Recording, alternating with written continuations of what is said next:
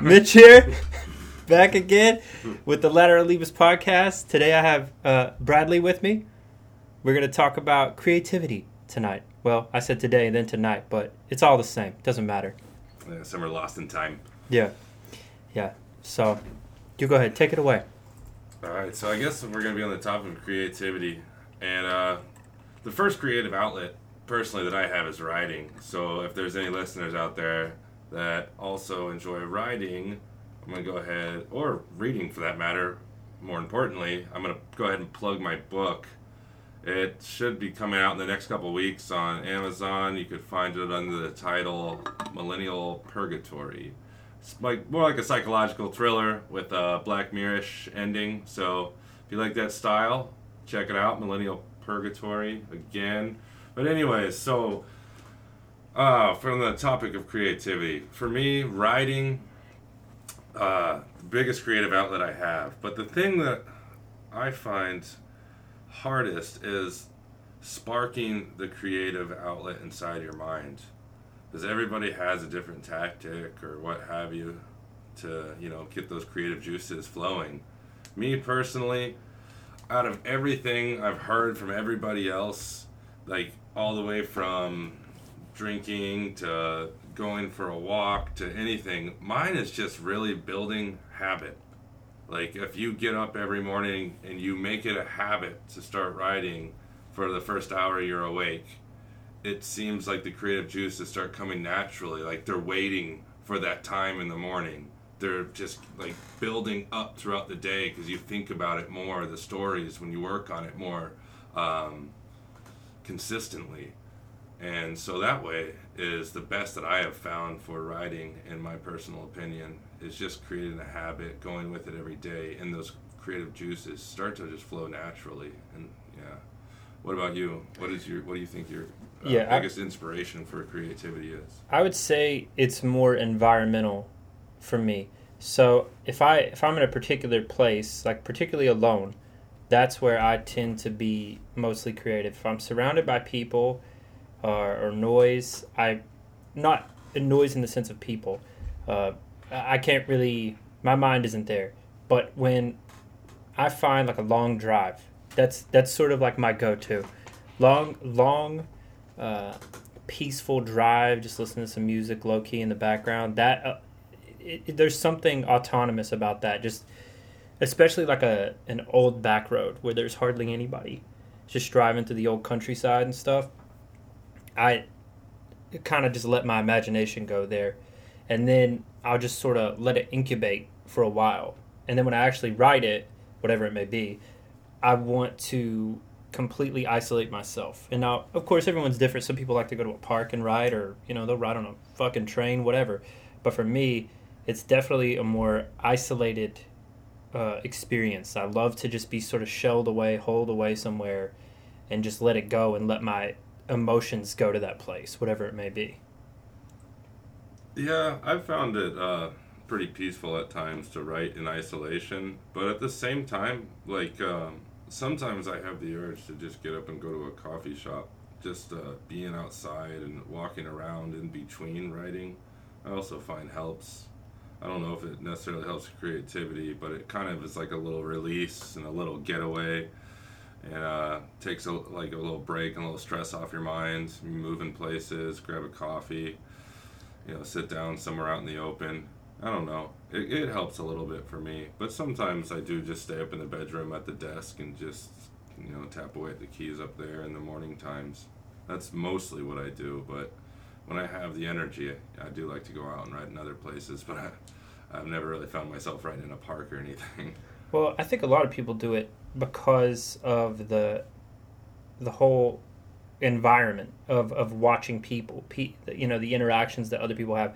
I think is really helpful and inspirational Yeah, to a lot of people writers. watching all day, man, Yeah. could definitely stir up some ideas in your head, man. Yeah, There's you some see- psychos out there. right you see some like fucking weird exchanges or you you know just observing like you could be at a coffee shop observe from a corner and see that two people are on like an awkward first date just by their small interactions I know? actually had that exact thing almost. Um, not quite the same, but um, I was in a little diner and I heard a couple behind me like going through a breakup, and like it, and yeah, and it was like a long time coming. like, Fuck. so like they were like bringing up shit from like years ago, and I was like, this actually is pretty interesting. I I took that scenario and I added an extra element of an old man in front of me having the wait a conversation with the waitress, and I turned that into a scene in my book, and that literally just stemmed from almost that exact scenario that we were just talking about. Yeah. So it's small things like that. I think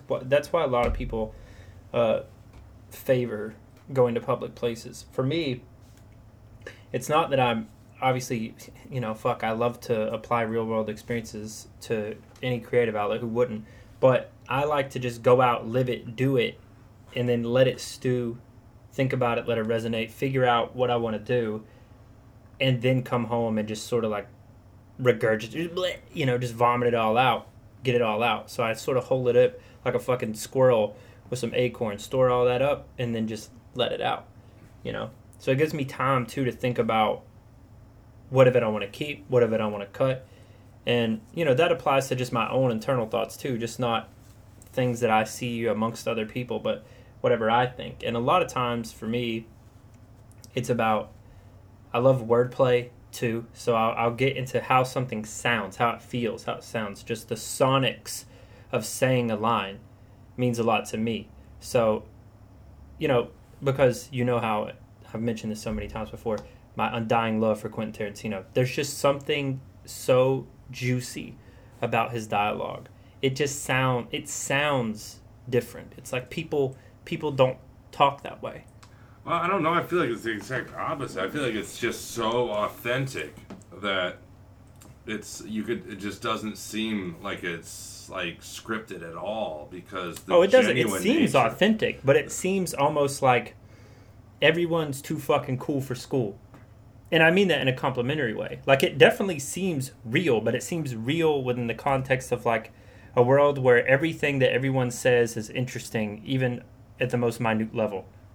Yeah, well, you got to remember the movies he's making are about pretty interesting people. You Uh, I guess like- that's true. Like they're hitmen, they're fucking goddamn ninjas. like they're Yeah, it's just yeah. it's these you know it's the little tender moments in, in all his movies, but it's also like the small scenes, like the scene in the you know with the Marvin in the back of the car. They're fucking debating about whether it's divine intervention or not, and then he shoots Marvin in the fucking head. Oh, Oh, man, did you just shoot Marvin in the fucking head? oh man, shit. You know, so it's just little things like that. I mean, so yeah, it's it feels authentic. It fe- it doesn't feel scripted or calculated in a derogatory sense. It feels real but unorthodox. yeah, I could see that. Yeah, It's cool though. It's a nice twist. and you know, it's like for example, there he has this little recurring bit through most of his movies where he'll he'll take like one thing and rhyme it. Uh, where like when Beatrix is in the hospital, she's in a coma. Remember Kill Bill? Mm. And that guy comes in there. He's like, "I'm Buck, and I'm here to fuck." you know. And then uh, in, in Pulp Fiction, the guy tending bar at the beginning of the movie, he's like, "My name's Paul, and this shit's between y'all." Things like that. Like people don't talk like that. Yeah. They don't talk like that. It's just That's it's true. it's little things and like these strange uh, monologues too. Like you know that happens. That does happen. People do give like ranty monologues. That's real, but it's not I mean, you're a prime example. Of yeah, that. that's, that's definitely how I talk for sure. But it's not. I would say it's particularly common. And like when Marcellus is talking about pride, you know, at the beginning, and he's talking about how pride is is only bad. It's only, and I mean, it, when you think about it, it's true. Like it brings no good to your life. Yeah. You know, so it's it's the little things. Take the fall in round three. Yeah, take the fucking fall. And, you know, of course, he murks the fucking dude. Yeah, he But- kills him, right? Yeah, I think he kills him. Yeah. Kills him. He hits him so fucking hard, he kills him. But it's that is pretty like pretty unrealistic. You Right, it's like- go into a boxing match and murder him. So he, he manages to blend like this fucking weird line where it's believable to a particular context. What he he has, I've heard him uh, talk about this within his narrative structure. He has like movies and movie movies, as he's he's called it something to that effect. So essentially, he has movies that are quote unquote real, and then he has movie, and then a lot of those movies, like Kill Bill, takes pl- take place within his movies. So the context of Kill Bill, Kill Bill would be a movie within the Pulp Fiction movie. So that would be a movie theoretically that the characters of Pulp Fiction would watch, Okay. to the best of my understanding. And that applies to Death Proof and pretty much any of his movies that are just like super fucking unrealistic Yeah.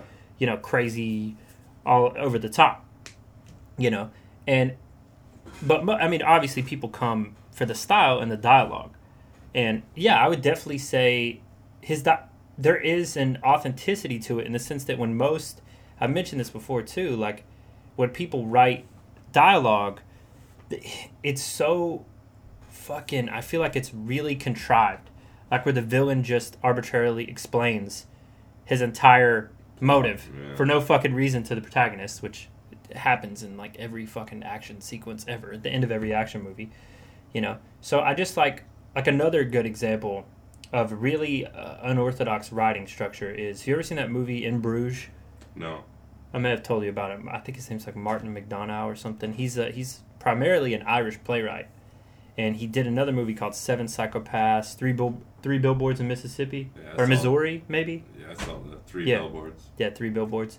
That one's different. So I mean, he'll basically take elements of of like tragedy and all these like deeply rooted play oriented mechanisms, uh, like the just over the top theatrics.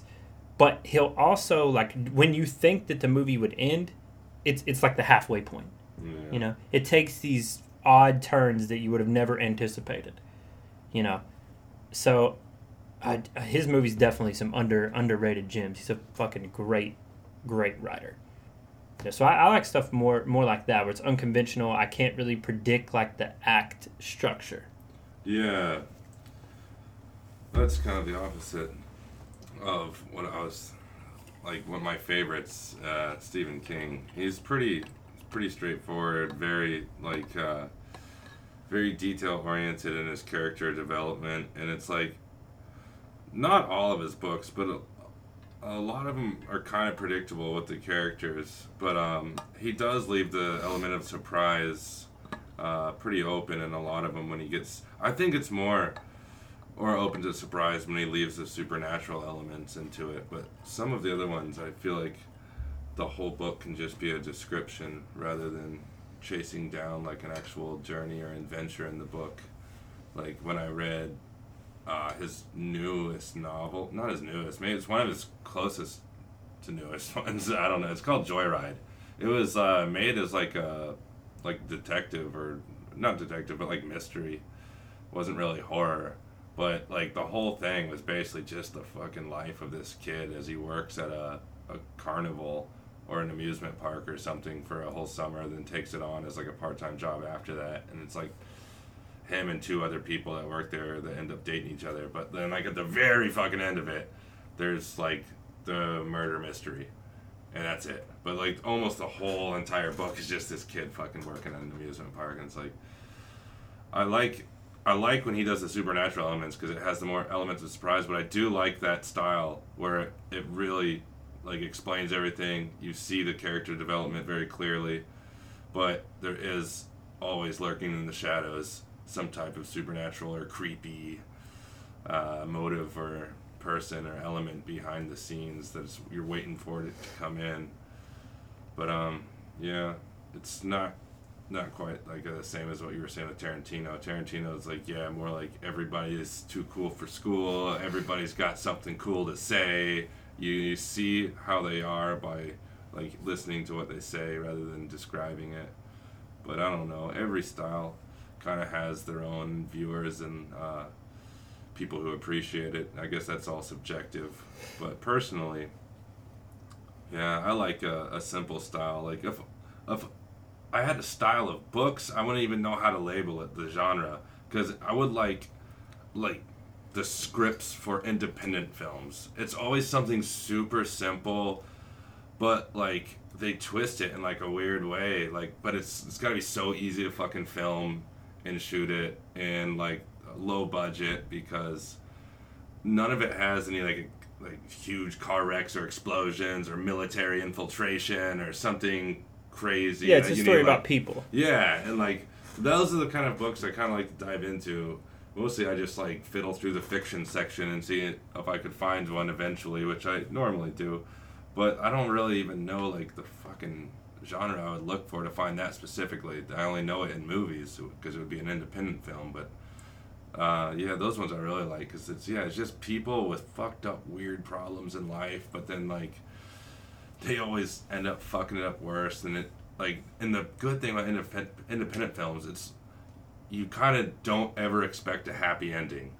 It's always just like it. It usually just fucks up more. Like their life is going to shit. They have a big explosion. You think there's a redemption, then it goes back to shit. I mean, that's more indicative of the real world experience. I yeah. think that's how most people are. Most people bottom out and they just stay there. Yeah, so I kind of like the more realistic aspects of life. I guess that's what I was originally trying to drift away from when we were talking about Tarantino because you were saying his characters are so unrealistic. I went on some arbitrary spiel about King's dialogue. but, well, uh, I, I mean, yeah, I think, again, I, I think people misconstrue. I mean, I suppose there's a realism in the sense that their conversations are mundane, right? So realistically, like a movie about a hitman, like most would be, it's it's mostly killing. Like the story is the hitman murking motherfuckers. Yeah. But then it's like, okay, what happens when he gets back in the car? Mm, yeah. That's basically what Pulp Fiction's about. What yeah. happens when he gets back in the car? Yeah. Him and his partner. So that part, there's a realism to that because somebody is actually a hitman. That's true. But then all the crazy over the top theatrics, like there's no fucking way one guy kills like a hundred guys in a room like some John Wick shit. Yeah. Right? But the getting in the car and talking about mundane shit like foot rubs, etc that's real. But again, the way in which the characters speak is not realistic. You know, like quoting the fucking Bible at the very end of the book and mm-hmm. talking about the tyranny of evil men. It's it, there's like a poetry and a, a almost like a an old theater vibe. And I mean that's evident in uh, Hateful Eight, which is very play inspired. You know, I could easily see him adapting that into a play. Yeah, it would be super easy because it takes place in one spot almost yeah. the entire time. Definitely. You just have scene change it. Well, not even scene change. You just need like actors coming in and off stage. Super easy. It's like you're either they're like coming up to the cabin, they're outside of the cabin at the very beginning, and then it's the rest of it's in the cabin. It's like ninety percent of the movie. You got one person under. You got one person under the cabin. Spoilers. Yeah. But uh, yeah, I mean, but the way in which the characters interact is highly unusual. It's mundane. What they're talking about is mundane, but the words w- that they choose in their conversations are definitely unusual. The yeah. way they string them together. Yeah, I like it though, man. Tarantino I, I does have it. a cool. Uh, it's a style. It's like he, there's substance in the in the words. Like I've said before, the end of Kill Bill, uh, too where she does the explosion to the heart, five yeah. finger explosion thing that uh, Pai Mei or whatever taught her to explode Bill's heart. She hits him with it, pa pa you know, and so he's fucked. He's gonna die. He's like bleeding out of his mouth. If he, as soon as he gets up and walks five steps, he's dead. He knows that, and she starts crying, lamenting what she's done.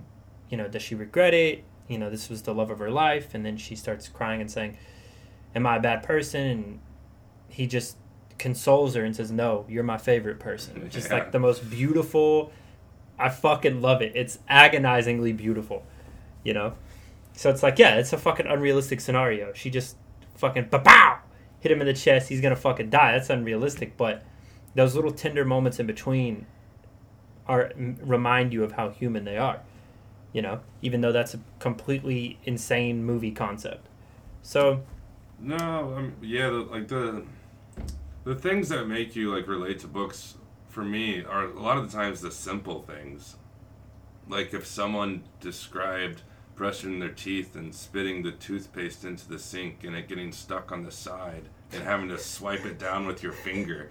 Like little things like so that. You just like really relatable mundane descriptions. Like that's shit. what I really like. Like if I'm reading a book, that's I, in my opinion how you turn the mundane into relatable or interesting is you if you can't you can just say, yeah, I went in and brushed my teeth. And I No, that's walked- I I agree But totally. like, oh, you're like, I went and I brushed my teeth and I spit the gooey substance into the sink and it stuck to the side and I wiped it down, but it got caught on my finger, so then I had to wash it off my finger with this the water from the sink. And then but there's a balance to that. Like I wouldn't want to read a whole fucking thing on that. I, I'd throw a paragraph in, dude. Know, like just a whole, but like I feel like there's such a thing as over describing a scenario as There well. is, but I mean, I, if you could do little ones like that and sprinkle them and pepper them throughout the book, and it's like it kind of makes it more relatable But- to the character in, in and of itself, even if the character is a fucking murderer. You know, That's like- true. Like I I like the that mundane aspect as well, but I also like when there's a you know a sense of personality as well. Like I want to hear like what I would prefer is let's describe that exact same scenario where someone's brushing their teeth and da da da. But I want to hear in their voice. I want to imagine like the irritation. You know? Oh yeah, of I. I want to. I want it to be. I don't want just like a mundane description of this happened. I want to I think my voice feel. just sounds mundane when I'm reading it. Like, I, like that also could be like how you read it in your head. Because I get, like, if I say it two different ways, yeah, it might sound totally different. I'm Like I was brushing my teeth, I spit out the gooey substance into the sink, and then I tried to wipe it down with my finger. It stuck to my finger, so I washed it off with the water. Mhm. You could probably add the word "fucking" in there once, and it will change everything. So I was brushing my teeth. I spit the substance into the sink. It got stuck on the side. Then I wiped it with my finger. And I couldn't get it off my finger, so I had to turn on the fucking water. See, Like- it adds so much. Yeah. That just- one word. Yeah. Bill Cosby also was it's like- wrong. Said we didn't need those words. Cosby's fucking wrong. He's wrong. Yeah. Sometimes, like when you stub your toe, you describe a character walking by, turning a corner in the dark to go take a piss. You know, he wakes up, goes to take a piss in the middle of the night, stubs his toe. You know, it's gonna hurt. I want to believe it. Make me believe it. Show me that it hurt. Don't tell me I stubbed my toe. Make me fucking feel that it hurt. Oh yeah, that's usually what I would do. Is like be, before even saying the action that happened, you describe the pain first. I was walking down the room in the middle of the night, and a jolt of electricity shot up the tip of my big toe, and I couldn't feel what it was, but I knew it was on fire. And before I could realize it, my hands were touching the wood in front of me, and I realized I had smashed it into the corner of the door hinge. I, I, like- I think another tool that's really powerful is simile. yeah. Simile and metaphor. Simile. Uh, I like metaphors more, but I tend my I tend to find myself writing a lot of similes in them with using like or as, which I don't like as much using like or as. I, I prefer The irony. I don't like using like Yeah. or as. yeah, no, fuck. It's, it it's- anyway. That's why I think I find myself writing it a lot. It's like, especially in the millennial culture, like difficult is to such avoid the a word like. common word to use. Extremely like, hard. Oh man, I was doing this. It was like, oh man, I don't even like. like In fairness, thing there are a lot of things that are like a lot of things. Yeah, but to use a metaphor, I think a lot of times sounds a little bit more polished, a little more beautiful. It does. Yeah. It definitely does. It's it doesn't. It it sounds more adult for sure. It sounds cleaner. I feel, you know, like then with like it just feels stuttery and and un. I don't want to say unplanned because I, you know to to imply that it's planned makes it sound bad, but you know what I'm saying. Makes it sound too intentional and contrived. But Yeah. Uh, I mean, I would use the example like even like something simple like a flower, like if with like or as, like in my opinion, it would sound more beautiful. Like I guess a rose, I guess blood is red. So like like or as, like a, a flower, you'd say the rose was red like blood, or you could say the rose bled down into the green stem. definitely, Yeah, better. like the metaphor. just that sound- alone. Yeah, the, for sure better. Yeah. For sure. The metaphor usually always works better, but I fucking hate it because it's so hard to not use similes because of the way we speak. I, like one thing I started to do a long time ago was I would go back at because somebody gave me this advice a long time ago. I can't remember who it was, and they told me certain words to go back and analyze and check for those specific words. One of them, and I and I used to do this all the time. Just, just. Dude, I had that same epiphany the other day when I was editing, and I took out so many. There's so many just. I pro- Just go back and look Though I would put though. though at the end of a lot of sentences. I was walking in, but I did this anyways though. And Yeah. I like, and I found that at the end of a lot, and I had to cut so many. There's so much fat. So many of those. Yeah, there's so much fat if you really, and that's why I was saying, you know, when I was writing my poetry book, I've said this so many times before, because it's so succinct and it's so tight, it it's a really great, even if you're not into poetry, if that's not really your forte, it's a great tool. It's a great tool to to learn and adapt into your arsenal as a writer because it forces you to make really strong creative decisions. You have to analyze what you really don't need. What would be perfect for somebody who has trouble cutting? Yeah, Yeah, it's it's like it made me a way better editor Yeah. than anything. It allowed me to really analyze words because my biggest one definitely was was just, and I'm a very rambly person by nature when I talk. So when I write, it's weird. I'm I'm almost a complete antithesis to that. When I write, I'm a very sparse and succinct writer. I'm very just, you know, I, I don't want to say to the point in the sense that there's no creativity involved, but definitely I cut a lot of bullshit. There are no loose ends. I don't like fat at all. So I want a more minimalist approach because when there's less noise, you'll pay more attention. to the my, words. My second to final edit, man, was just cutting. Like after I had gone through the book, shit, almost a hundred times. Like this last week, man, I had a good three days where I was just going through the book, cutting, nothing else but cutting, cutting, cutting, cutting. Didn't even cutting. change a word, just cut it. Just cut. Like if I was like, this one's too. I mean, every here and there, I'd have to like alter a sentence at the ending to make it make more sense after I cut something to, that was following it. But the majority of it was just cutting because, yeah, you get to this stream of consciousness when you're writing where you just flow and you don't want to stop. So you just type, type, type, type, type, type, type, type, type. But it's a good way to be uh, productive, but you you have to cut a lot when it comes down to that because if that's if that's your style of writing, I mean, some people are more meticulous and they sit down and they write a paragraph at a time. But when I sit down and write, I'll write five to ten pages at a time. So I have to cut three to four pages of it. like, Yeah. I'm definitely that guy. I'm definitely the paragraph guy. yeah. I'll agonize over because I I, I want to say I want to be very articulate. I want to convey the exact emotion, the exact thing, you know, and I want to leave a strong like one thing I used to do. One mistake I used to to make a lot when I first started writing more more so, like as a young adult, I would say was uh, not just the just and like and this that and the other, but it was just the. Um, fucking lost my train of thought. The amount of time that I spent repeating lines, like saying this, not just little things that wasted time, but just repeating a point I already made. You know, it's I, I already established this. Character already said this, and then I would say the same thing in a different way. So I'd have to go back, cut that, and I want it to be really condensed with what the character felt. yeah. And an, another mistake I just finally fucking remembered what I was going to say. Another mistake I make was I would always uh, I described situations the whole show don't tell. I would over describe scenarios, much like the thing that I hate. It's why I hate it so much because I used to do it.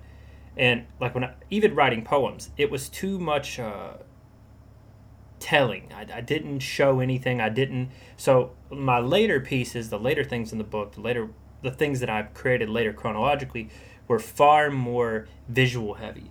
And an, a big, huge, I mean, a huge inspiration for this was Deftones, the band Deftones. How so? Okay, so their last couple albums, um, one in particular, let me get it right.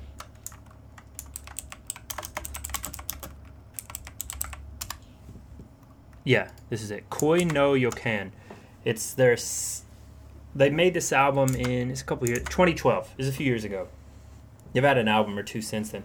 Anyway, this album in particular, there's a song on here called Leathers, right? So look this song up if you're listening. It's called Leathers. It's on Koi No Yokan by Deftones.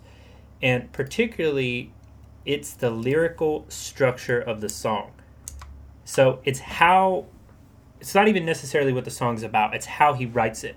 So he uses a lot of just visual visualization. He'll he'll describe something visually and just he won't piece it together. So it's very uh, spacey and unorthodox. So instead of a completely strung together sentence structure, it's more of like I'm giving you an image of an idea. Here's a visualization. I'm describing like this one thing visually, and then you're so there's a connotation when you think about something. When you think about an image, like you were talking about a rose, you'll think about love or or blood or whatever, or thorns even, mm-hmm. right? So there are connotations that we have with particular words or descriptions. So it's how he chooses to write songs. So most of my work really isn't inspired by other writers. It's mostly songwriting specifically, right? Because I love like a flowy. Another big one is Fiona Apple, huge, huge inspiration. She's very uh, weirdly sing-songy, particularly a song, uh, this song called "Every Single Night." Fucking amazing song. It, it I let you. I think I showed you the song a few weeks ago. It super intimately describes what it's like to just go fucking insane you know every single night look that shit up. It's it's phenomenal. And it's just so intimate in how it describes losing your mind like truly not knowing how to grasp and keep hold of your sanity. And it's mostly told through imagery. It's not like i like you're talking about the mundane details of describing a scenario. That certainly i could easily see in, in a me- you know in a flattering way see someone describing uh, an oppressive, grim scenario of someone going through a suffocating depression by the tedium and, for instance, Fight Club, right? Um, where the narrator's talking about his his fucking shitty apartment and all his things and like that. It does a great job of describing the emptiness of materialism and the depression that comes along with it. So that's one way to do it, and that way is done really well.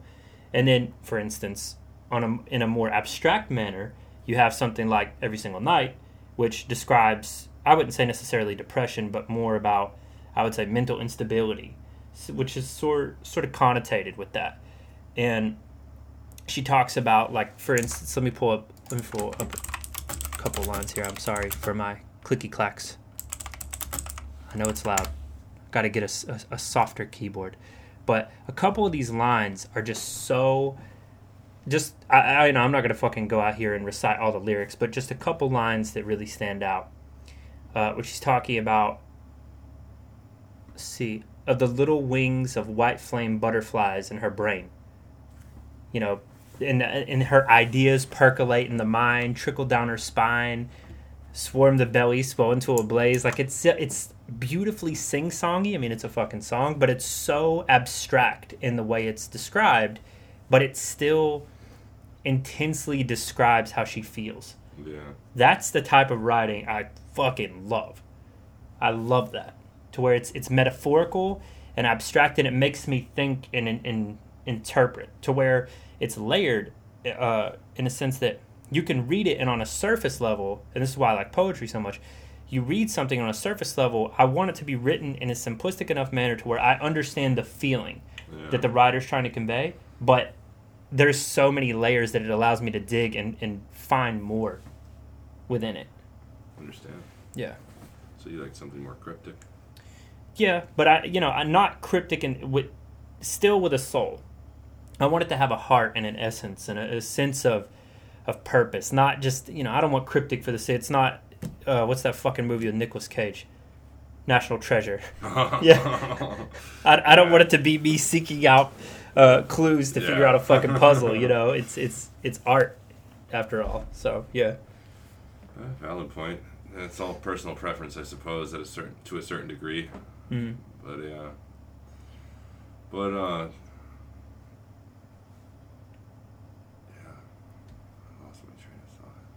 Yeah, it's a common theme throughout this one. I'll fucking lose something. The worst is when I lose that train. I'm like, okay, I'm on the train. I'm on the train. Oh shit, I've fallen off the train. And then I start up another train. And then I'm like, well, let me talk about this. Okay, fuck, fuck, fuck. Here's that other train. And then I'll hop back to the other train, which was my original train. Yeah, Yeah, you're pretty good at doing that. Usually I have a string of thoughts and I just follow those. But uh, yeah, if I get lost, man, I'm pretty much out in the woods without a flashlight. Well, it's I would say it's akin to like shitting your pants, but playing it cool. Yeah. Yeah. Not letting other people realize you've shit your pants, and someone suspects you. Like, no, not me. Dude, I Not just me. shit my pants and I wander around wondering what to do. You're just walking up to people. Hey, got a wet wipe? Hey, got a wet wipe? Hey, got a Hey, wet wipe? Can you take me home? Could you just fucking imagine shitting your pants, walking up to a stranger? Um, yeah, excuse me. Uh, I've shat upon myself in my pantaloons. Could you I- please give me a ride home, perchance? I did shit myself on a first date. Oh my god, that story is fucking amazing. That's a good one, man. If You guys got to hear this. So, I was like insouciantly trying to get this girl to date me that I was working with, and I tried for months upon months, and finally, I, I don't know, it was close to a fucking year. I got her to go on a date with me, but um. So we ended up going to this little hole in the wall Mexican restaurant, and we eat, and it it doesn't sit well with my stomach at all. And but after the dinner, she wanted to go look at some sundresses in this little strip mall that was adjacent to the Mexican restaurant. And at that point, my stomach was boiling. I was like, "All right, you know, just just get through this, and we'll be on our way home." But uh, I didn't get through it. Like, so, Spoilers. yeah. Uh, she starts looking around. I think it was like TJ Maxx or something, some weird store. And uh, I'm like crop dusting these aisles, a few down from her, fucking waving my hands behind my ass, trying to spread the smell. It was pungent, but finally I get to the end of one of the aisles, and I was like, all right, I think if I get one more good fart out, I'll, I'll feel okay. And I pushed real hard, and it just squirt like like volcano, like, like was not expecting it at all. So like, I wish I could have seen my facial reaction when it happened, because like the eyes had to just like shot wide open, just looking blank, Mouth looking like a donut. Yeah. Oh, oh, oh. And so I'm like fucking scrambling around trying to find a pair of pants or gym shorts or something that I could buy that fit. And like all of them are like these super huge, like gangster jeans. They're like 10 sizes too big.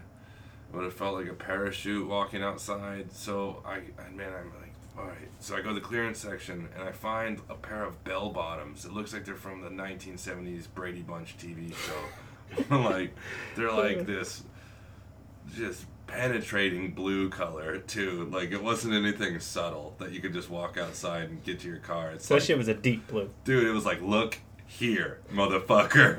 like I got bell bottoms.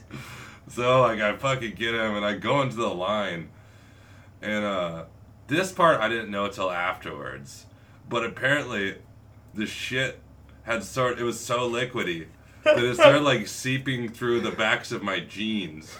So like it already had to smell super bad.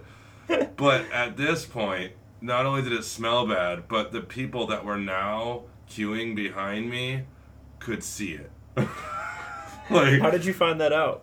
because when I got into the bathroom, I took my pants off. Oh, you and saw it. You saw that Yeah. it had per- permeated. I was like fucking getting cupfuls of water from the sink, trying to like wash my gooch and ass, and then like, uh, it was horrible. And then I had to throw. Well, I did like I was kind of young then, so I did like a super asshole move. And I'm really sorry about this to any listeners who, who are fucking clenching their fists after I say this, but I, I thought it was funny at the time. Young, dumb. But, anyways, there's this thing you stick your hand up into to get a, a seat cover for the toilet. And I stuck my shit boxers up in there. So the next person that tries to grab a seat cover, because they're probably a germaphobe, are gonna reach up in there and get splattered with shit the on their fucking I, I, I just you know I've heard that story before, but the irony of that someone is getting reaching in there to get a cover to protect their ass, to protect themselves from some fucking shit germs, only to reach up there and get a dude. fucking handful of shit germs. Oh, uh, dude, I'm such a dick. Like, I wouldn't do that now in my later years. But uh, goddamn, dude, I think I was just trying to find humor in the shitty situation that was happening. The literal shitty situa- Yeah. situation. So I get, I put my shit pants in the bag that I had gotten my bell bottoms in because those pants were fairly new too. And if you know me, I wear jeans for like three years or so before I get rid of them. So I was like, yo, I'm not getting rid of these. and make it even worse, like uh, we had left work together, so she drove me. Mm. So I had to go to her with um, a bag with shit pants in it. And then she's like, "Where have you been?" When I get it, when I finally come out of the bathroom, I'm like, "Oh, I, I," and usually I could think of something impetuously, you know, right on the spot to uh, an excuse, man, because I was I, I mastered it as a child, having to lie to my parents, sneaking out. but uh, man, nothing came to mind. So I just look at her and I'm like, I. I, I shit myself and uh, my pants are in this bag. I was wondering if I could put them in your trunk and you could drive me back to work. And the funniest part is you dated her for how long? Yeah, after that, dude, we dated for like three years. So let it be known. It, you know, don't be ashamed. yeah, you just got Own it. You just gotta get it out. But I mean, on the whole drive home, I just made shit jokes, like kind of dogging myself, but not in like a paranoid, like too much over the top way, but just kind of like a casual. Like anytime there could be a punchline at the end, I added the shit your pants to it. And so It she took it well. She took it real well, man. Like after that, she drove me home too. I think maybe maybe my car was at home because I don't. I remember going to. I was living with this guy named Greg, and I go inside there, and she comes in with me. Even after that, and I I immediately just told everyone else the story instead of hiding it with shame. I was like, yeah, let's just fucking broadcast it. It worked out well. It was a fucking repeating joke for a few years, but uh, it was cool, man. And uh, yeah, so I got some Asian persuasion from her. That was cool. And see, that story in and of itself, there's a lot of highlights there. Like, there's a lot of good ways to write that story. Like a short story. You could easily make that into a short story or a fun scene. That scene is also in my book. Okay, so I was gonna say, that would make a good scene. It's a different character who does it in the book. It's a character named Jules. He shits himself, and uh, he's always talking about fucking strippers and sh- shitting, and yeah. So, So he's his- just a his- vile fuck. Yeah, his dialogue in there is strictly just to bring humor throughout, like a pretty pessimistic protagonist. So he's got like a best friend that comes around and kind of shares his fucking recent adventures and stories, and they're all pretty vile and horrible. So it like even though the the book is kind of like a psychological thriller, I also wanted to add comedy in there. So like it wasn't just like um, one raw thing all the way through. I wanted a lot of elements to be sprinkled inside, so it's kind of captivating from all angles, if at all possible. But I, I like that too, though. Like, uh, like uh, you you had mentioned before about the movie Get Out. It's like a horror movie, but a lot of there is some fucking funny parts in there too, and like like uh, Well, the best friend character is it's very similar situation. yeah yeah yeah exactly. And when you think about it, he's not in there much. They use he Jordan Peele uses him sparingly, but he's used well. Yeah, exactly. You know? There's kind of like that element in the same the same kind of element in my book, but um, uh, yeah, I think it blends really nice. Instead of just having a fucking family move into a new house in town, the house is haunted. One person starts dying, or people die one at a time, or somebody gets fucking possessed, and everything's serious, serious, serious, serious Well, all the way through. it's more about. I think the the higher interest is the more that I'm interested in something is it's the suspense and the unease. It's the uncertainty of a scenario and where you're when the, when the audience with books like that and, and movies like that where the audience is kept guessing. That's what I like. I like. I don't know where the fuck this is going. I thought that I knew what might be going on, and I was like, "Holy fuck! I had no idea. I did not anticipate that shit." Yeah, that's what I'm talking about with like Black Mirror endings, man. Those like, it's mostly a twist at the end, but the twist usually involves technology of some sort, which is really cool. It's I find it captivating because we are in the age of technology, and it's super interesting to think about that because if you go back all the way through history, all the way back to hunter gatherers, man, after hunter gatherers making stone tools, that was their, that was what they had. Then you have the dawn of agriculture. That's what they have. Then you start getting more and more art, although I think cave art goes back a lot farther. Let's say we'll go into like the Renaissance or something. And then you have writing that comes in and everything. And then we have the Industrial Revolution. We got steam engines and everything. That's their time era. But we got technology. We are the first and only people in human fucking history in the brink age of technology where we're seeing computers in our pockets going around where we can FaceTime face to face just like fucking uh, Captain Kirk was doing in Star Trek as a futuristic, you know, sci-fi TV show. Like that's all. Well, I, I would say the us. shit that they had was technically technology, but it was more prototypical. It was like the prototype of the things that we actually have. Yeah, yeah. You know, like Michio Kaku explained that as like a Type One civilization that we were at, and like he thinks that we'll get there before we die. I believe, which is where we occupy a planet and we also occupy space or like uh, the ability to travel through space or something. I forgot. He has it all listed. It goes all the way up to I think to Type Four civilization, which is like where where you're. I think that's where you finally break the being able to travel the speed of light. But uh, there's steps for it. But yeah, we're in that age though, and the technology is like rapidly increasing so quickly that even like growing up during this age a lot of times i can't keep up with it. Like the newest stuff that comes out there's always like a convention every year in las vegas that one of my professors in college told me about when i was taking a computers class. And dude the shit that they bring there every year is fucking because it's not even on markets yet.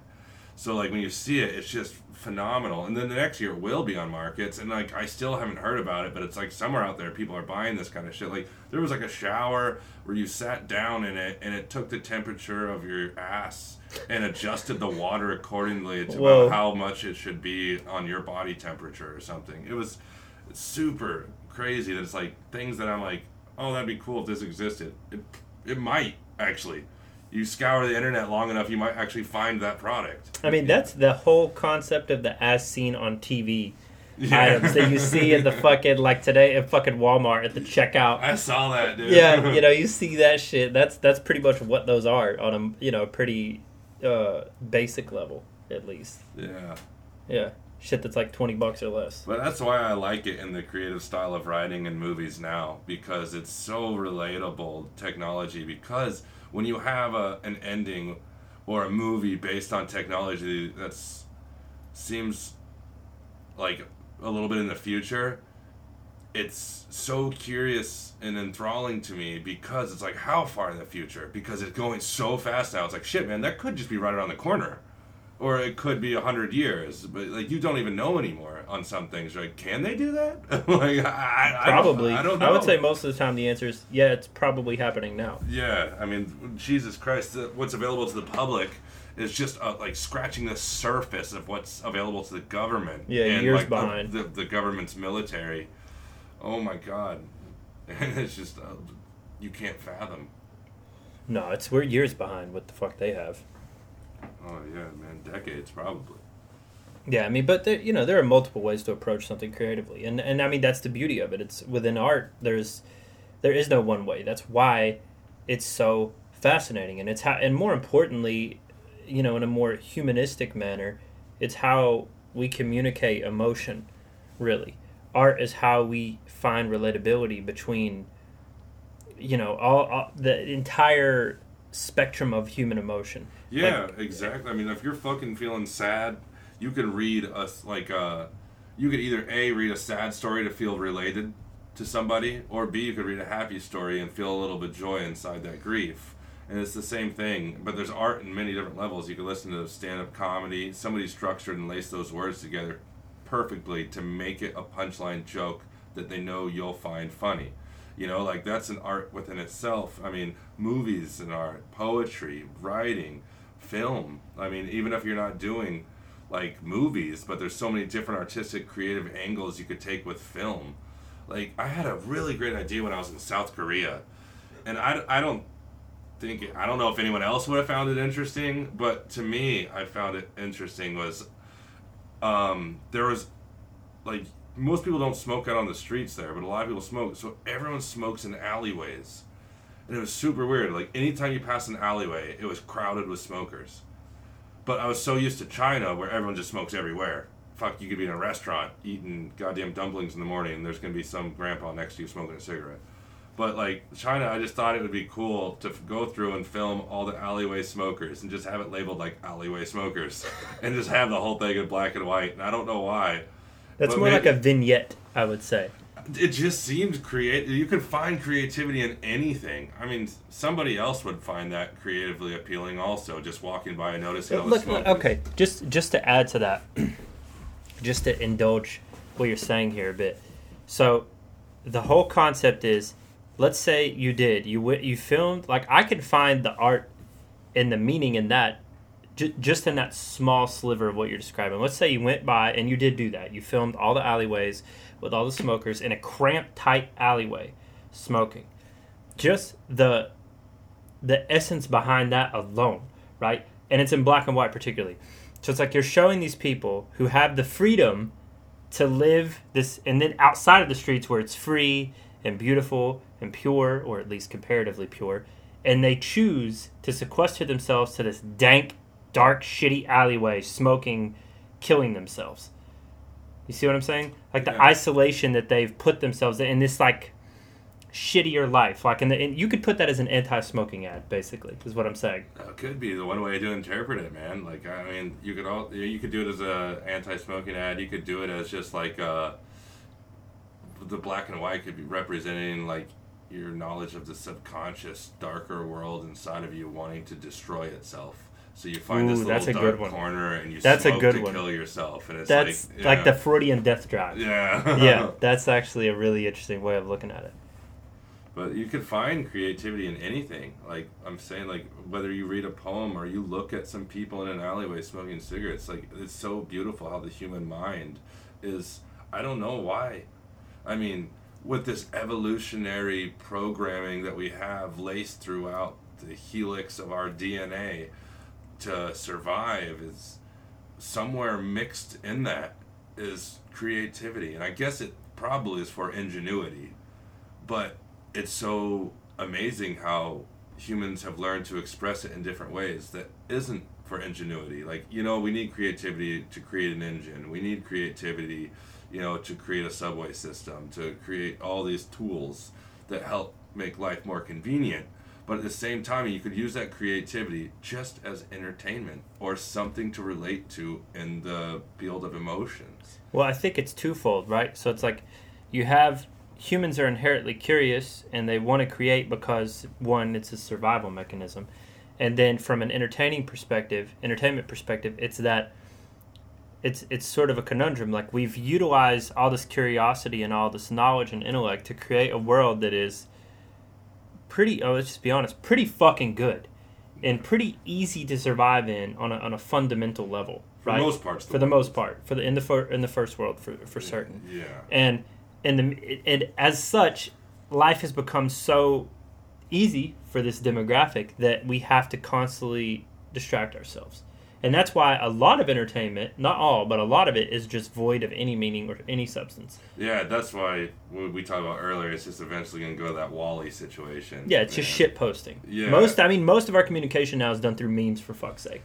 Yeah, I mean, but what I do like that the, what's catching on the internet. I mean, I'm not a part of it, but I do kind of respect it to a certain degree. Is how much it's oh, it's actually kind of annoying, but it's I think it's also great. Okay, how much people are fucking getting gymmed up on the internet, man? Like just posting shit about gym and getting fit, and like posting like whether it's a dude showing his six pack or a woman doing her squats. Okay, I see. What. I see the. Con- I see what you're saying. I see the. Pro- I see the good and the bad in this. Yeah, because Yeah. man, America's getting so fat, and we're turning into Yeah. fat wallies in our computer chairs, sucked into a virtual reality that has nothing to do with the real world, and we're just escaping from it in a pleasurable fucking Dude. utopia of computerized consciousness where we feed Did- ourselves did I- artificial snacks.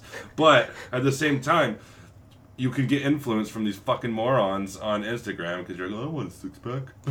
but that But- in turn makes you make healthier choices. Well, have you seen? Didn't I? that. Uh, like you listen to that Father John Misty song, "Total Entertainment Forever."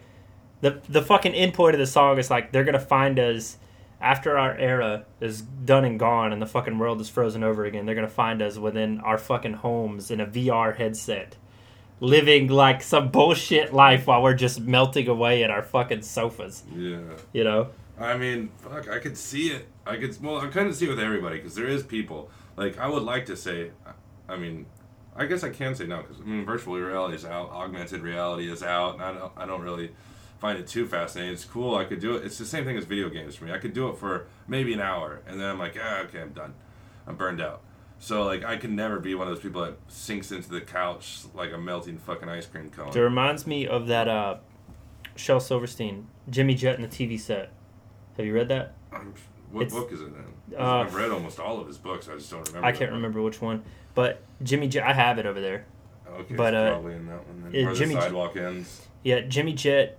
He he's so obsessed with his uh, television set and distracting himself and rotting his mind with you know bullshit programming that he turns into the actual TV set.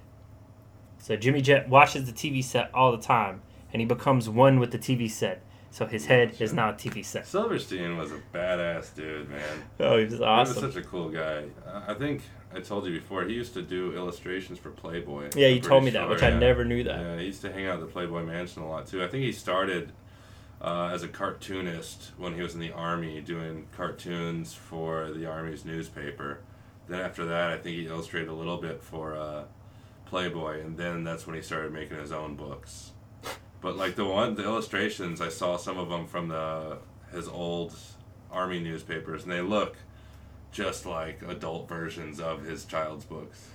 It's almost like the books, it's almost like the Pixar effect where you take it's like uh, the Giving Tree where you take a very adult uh, set of emotions and make it simple enough for children to understand. Yeah, I mean that's the best way, in my opinion, to get children to learn, and the best way to get their minds to start thinking creatively, because Yeah. they're learning through metaphors, Mhm. which means they're understanding more complex ideas. Because it's not just coming to straightforward fact as memorization.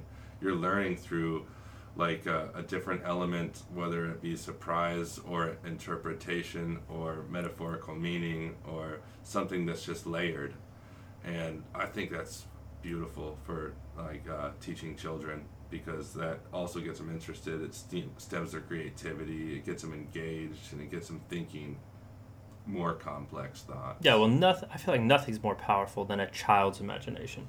'Cause that shit Oh. goes all over. dude, man, I had a short story about that one time about like a. It was a, actually it was a, more like a, something I wanted to turn into a children's book at one time, and it was called My Friend the Alien, and like uh, he had an alien friend that would visit him at night, and uh, there's probably this this storyline has probably been used before, because when I thought of it, it was too good. that I was like, someone else has definitely done this, but um, the, as he gets older, like his parents keep telling him that uh, the alien's not real and he needs to forget him. So eventually, he just tells the alien he can't hang out with him anymore because he's supposed to be like an adult.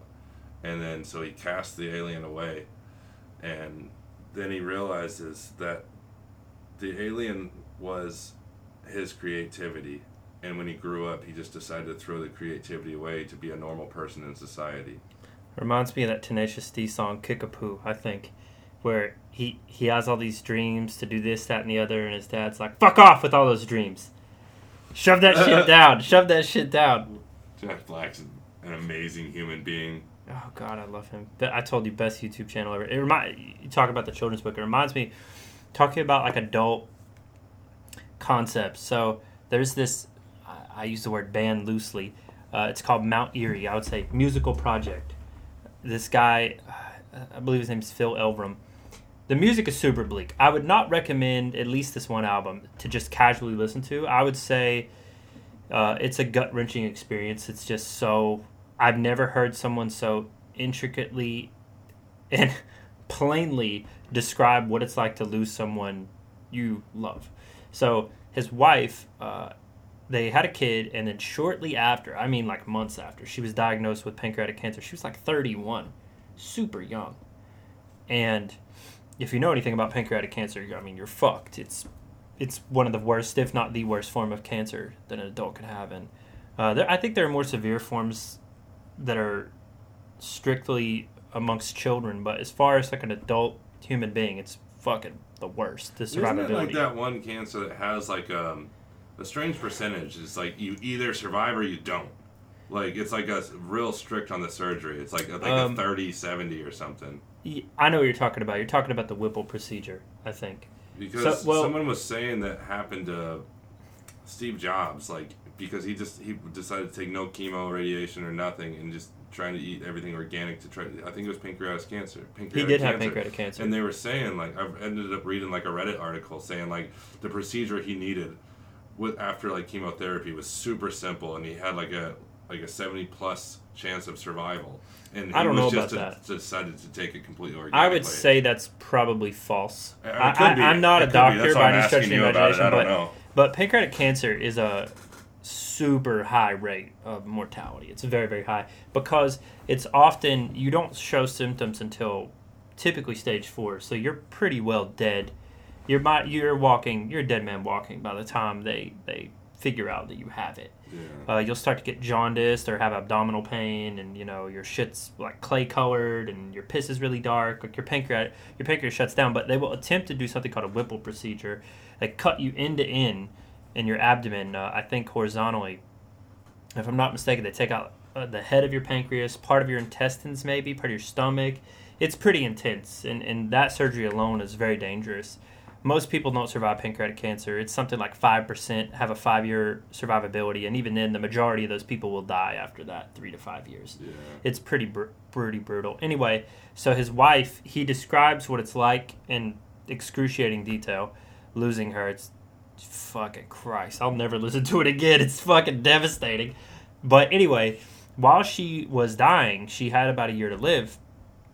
Uh, they raised a GoFundMe for her treatments and stuff. It, it you know it didn't work, but she wrote this children's book. I think I have it over there. It's called A Bubble, and it's talking about children's novels. The reason I bring this up, Ch- uh, children's books. She talks about. You could look here. This and she's an illustrator primarily, but her book, see, like she is in this. She's talking about her relationship with her daughter, and how she's in this bubble, and this barrier you know, between them because of her dying. So she wrote it while she was dying, and like how powerful of a concept it can be for something that's just so cruel and, and tragic for a, a, a young mother to to be fucking snuffed out by her own body as her child is, is growing up and her child was super small. She has probably no recollection of it but just how her child will look back on that and have that uh, is sort of uh, a recollection of what what took place, but how to approach something so adult and so harrowing in a manner that a child could understand it, Yeah. and finding that relatability and that thread creatively to where you could appeal to everybody. I think that's why Pixar is so successful.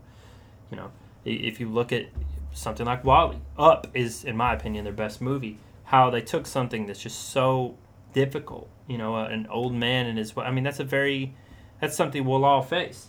He's an old old man. He, he's lived this long, full, beautiful life with his wife. She dies in like the first ten fucking minutes, and he's devastated, and he has no will to to go on like most people would imagine being that old. Like I imagine being with my wife for another 30, 40, 50 years, and you know that's it she's gone or I'm gone, and what will happen afterwards, and finding the will to live and the excitement in life to to go on after you lose someone you love, like that, who who are is sort of your other half. So I, I don't know. I, I love stuff like that as well. That's why I like I like really well. I told you too uh, where the where the red fern grows Yeah. stuff like that. I love taking simple concepts like that and conveying them in, in something complex like that and conveying it in a simple enough way. Yeah, Bukowski had a quote about Yeah, he that did. too. Yeah. How that's what an artist takes something complex like that and makes it simple, and an intellectual takes something simple and makes it complex. yeah. Yeah. Yeah, exactly. Yeah. I, I would love to start getting into that, just maybe as practice for creativity, or just adjusting my perception, like in storytelling, by trying to write children's stories with complex ideas but putting it simply. because that does seem like a task in and of itself. It would be. I think do. it'd be an awesome creative tool because it would force you to get to like the heart of what you're trying to say. I think if I had like a consistent illustrator, I would try to dive into it. I know there's not much money or anything in children's books unless you make it to the, the upper echelon of like the sellers, which from what I had read online previous is pretty hard to do. But you could make decent selling your own. But I mean, probably only about 300 bucks a month at most if you're selling on Amazon. Well, I mean, you can make books. children's like I mean, look at Roald Dahl, but those aren't necessarily like children's books. Those- children, Yeah, that's the upper echelon though too. Yeah, know, I th- suppose they're- that's they're- true. That's a rare Yeah, they're the top thing. man. Yeah, and that's like a whole book. Are you talking about like a children's book, like very small, like cardboard pages? That's you know maybe twenty pages or something, and it's one line per page. You talking about like a children's book in the sense of like it's a very small novel. I would like to do like a very small novel, kind of like Roald Dahl. But um, yeah, I would like there to be a like a few illustrations flooded between the pages, Okay. similar to like your your poetry book. How you like about how many how many pictures do you have in that book? Five. About five? Yeah, I would say between five and eight. Yeah, pictures throughout it. It'd be about the same length and same size as yours too, something Yeah. like that. How many pages is yours? Seventy-five. About 75. Yeah, like that would be fine. You have some pictures incorporated in there, some chapter pages, you know, like it- maybe down to like fucking 60 pages right there. And like, if the, you know, a young kid can get through that, especially if they're Oh, yeah. first getting into reading and they're really, you know, getting a developed mind towards, you know, literature. And, uh, Well, I think that's such a key- More. That's such a key time. I've told you this before. Freckle Juice was a big moment for me. Reading that book. Yeah, but what kind of book was it? Was it a novel or was it a picture book? No, it was a novel. It was a it's like a, a little. Let me look at the page count on that. Freckle Juice. Uh, when I was a kid, you know, I've had obviously I've had freckles. I said, Damn, I did not know it's that old. 1971. Judy Blume wrote it. 47 pages. Uh, yeah, See, he. that's perfect. I was saying Okay, but it's the opposite. page. He wants freckles. See, I misremembered it. Okay. Uh, he wants to have freckles. Andrew desperately wants to have freckles so that his mother will never notice when his neck is dirty. He buys a recipe from a classmate from a horrible concoction called freckle juice that is supposed to cause a person to get freckles. It just makes him sick, however, causing his mother to think he has appendicitis. He stays home the following day and recovers. When he's well enough to return to school, he gives himself freckles with a blue magic marker, but soon regrets it and is revealed that his teacher gave him. And when his teacher gives him magic freckle remover, ironically, the school friend he admired for having freckles asked for the magic marker remover, causing the same boy to try and sell this boy freckle removing juice. See, I thought he had freckles and wanted to get rid of them. So I suppose my, my second grade teacher gave me this book. I think that she gave this to me so that I would appreciate having freckles. That was the general gist behind it because I was ashamed of having them. I was very embarrassed by having freckles as a child because I was picked picked uh, picked on for it. Oh shit! And once you probably got a little older, and that South Park episode came out. Oh god, that was brutal. The whole ginger thing, that Yeah. wasn't even a thing. Ginger was not a derogatory, but by then I just learned to to live with it. I was old enough to where I was I was fine with it. I had Yeah, accepted yeah, it. I just sort of rolled with the punches. But as a kid, as a kid kid, it was fucking brutal. But, you know, just again, things like that like connecting with a young mind on it on that type of creative level. Yeah, I find it that would be like, in my opinion, a little bit more difficult because like when I sit down and I write, it's you know, like I said, I get in a very easy stream of consciousness because a lot of things are relatable to what I've, I've done, I've seen, I've felt, I've seen somebody else do, or I've seen somebody else express. Which I would imagine a child wouldn't have done wouldn't have done yet. I would Or- hope. A lot of them, yeah, yeah, Jesus Christ. that poor child. Yeah, so it would be a huge, huge turn. But imagine, all right, so I, I write a lot of fucked up stuff. So imagine if I start writing children's books, and then as the kid gets older, they read my adult books and go, "Holy shit! I used to fucking read this guy as a kid." oh, what a psycho! Well, what you could do is you could have almost like a series where you write a children's book and you use that, and that protagonist is the protagonist that you use in your later books. Right? Oh yeah. That'd be pretty cool. That's gonna fuck their minds up. When they So, like, if you wrote a children's book, like the protagonist of your novel now, that could be the protagonist. You could sort of plant the seeds. It's almost like a prequel, but like a children's prequel. yeah, I, I wonder if that's that's had to have been done before. yeah, but I would have to be with more innocent books than my own, man. Because a kid's like, Yeah. a kid once he gets to middle school, he's gonna read my book, but then there's like fucking weird sex scenes and shit in there too. Yeah, but So, you could like, have you could have like in between stages. You know, you could have a children's book with the same protagonist you have now, and he's a child, and plant the seeds for like little personality traits, very small, subtle ones, and then you could have a young adult novel Yeah. as well. You know, and it's the same guy who carries That over. is a you cool could, idea. and you I could like s- I like where you're going. with right, that, and you yeah. could see him how he develops and, and, Yeah. and why he has and it would sort of explain why he has the traits he has. So it's not it's a prequel, but very loosely, Yeah, sort of its own thing. and it's how to make a murderer. Yeah, yeah, basically, yeah, yeah, yeah. Fucking Alright. hell. Anything else you want to add here? Well, guys, I think we're gonna be out. Um, I'm gonna try to convince Mitch here to drive me to Sheetz because I'm still in between my travels right now. So I'm staying here at Mitch's place in his spare room, thanks to him. So go and buy his book on Amazon. It's full of gay shit. It's very gay. It's called Raw. Yeah, raw. Get it? W. See, I mean that's gay in and of itself. Yeah. Jesus, That is gay. but that's okay. R-A-W. It, it, it, to quote Seinfeld, not that there's anything wrong with that. yeah.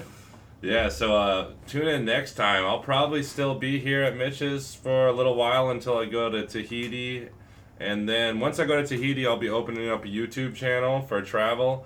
So we'll get you guys linked into that as well. And after that, uh, I'll be going to Peru for that ayahuasca ceremony that I told you for my spiritual pilgrimage. So we got a lot of shit coming up. The podcast is starting to take up a little bit, and our content, or Mitch's content, is getting pretty pretty rad. So um, you guys stay tuned and keep up and keep listening. And if there's anything you guys want to tell us or how fucking gay or stupid we are and how much you hate listening to this, leave it in the comments or write a message to Mitch and just call him a ginger faggot. Whatever you guys want to do, would, man. I would appreciate any of that. You Spice want, up your days. you want to shamelessly plug your book one more time? No, I think you got it. Oh, you got you. Okay, I'll do it. Yeah, yeah, yeah. Go ahead. Get Millennial Purgatory, and we'll be out in about a week or two. Uh, that's assuming everything goes fine with the publishing on Amazon. So, you know, keep your eyes peeled for it. And if you want to read something real shitty, read Raw, Mitch's book. but yeah, besides that, stay tuned and uh, tell us how much you hate us. All right, wrap it up. See y'all.